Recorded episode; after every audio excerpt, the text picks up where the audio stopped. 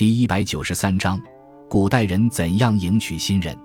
结婚佳期在即，男女两家都会杀猪宰鸡，准备喜宴，请好厨师、宾相、伴娘、轿夫、账房以及勤杂人员。按照传统婚礼，在婚礼那天，一般是女家早晨摆出嫁酒，男家中午摆喜宴。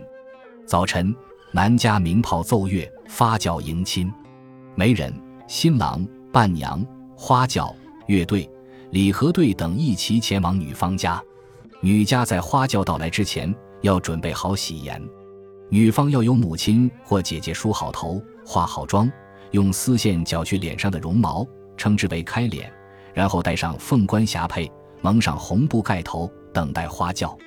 花轿一到，女家奏乐鸣炮相迎，新郎叩拜岳父岳母，并呈上写好的大红迎亲剪贴。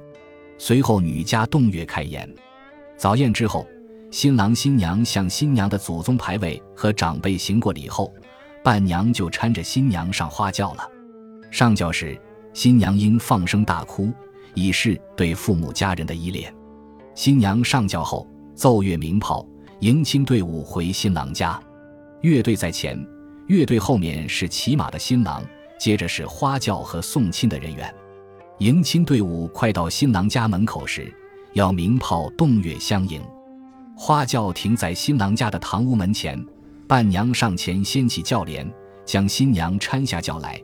宾客向新郎新娘身上散花。